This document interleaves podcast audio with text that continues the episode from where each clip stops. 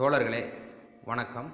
அண்ணல் அம்பேத்கர் அவர்கள் நாடாளுமன்றத்தில் ஆயிரத்தி தொள்ளாயிரத்தி நாற்பத்தி ஒன்பதாம் ஆண்டு பிப்ரவரி இருபத்தி நான்காம் தேதி இந்து சட்ட முன்வடிவை வெளியிட்டு முன்மொழிந்து இவ்வாறு குறிப்பிட்டு பேசுகிறார். அதை இன்று நாம் காணப்போகிறோம்.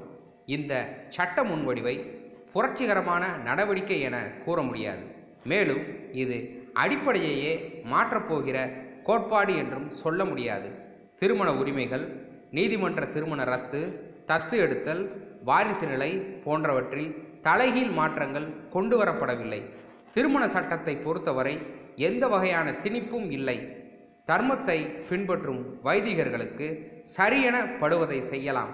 ஆனால் தர்மத்தை பின்பற்றாமல் மனசாட்சியையும் பகுத்தறிவையும் பின்பற்றும் சீர்திருத்தவாதிகள் அவர்களுக்கு சரி என்று தோன்றுவதை செய்து கொள்ளலாம்.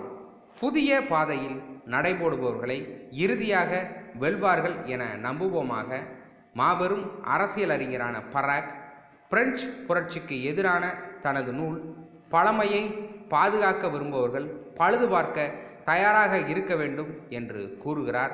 நான் இந்த அகவையில் கூற விரும்புவது என்னவென்றால் இந்து அமைப்பு இந்து கலாச்சாரம் இந்து சமுதாயம் ஆகியவற்றை பாதுகாக்க விரும்புவீர்களே ஆனால் பழுது பார்க்க வேண்டிய அவசியம் இருந்தால் ஒருபோதும் தயங்காதீர்கள். சீர்குலைந்து போயிருக்கும் இந்து அமைப்பை பழுது பார்க்கவே இச்சட்ட முன்வடிவு கொண்டு வரப்பட்டுள்ளது என கூறினார்.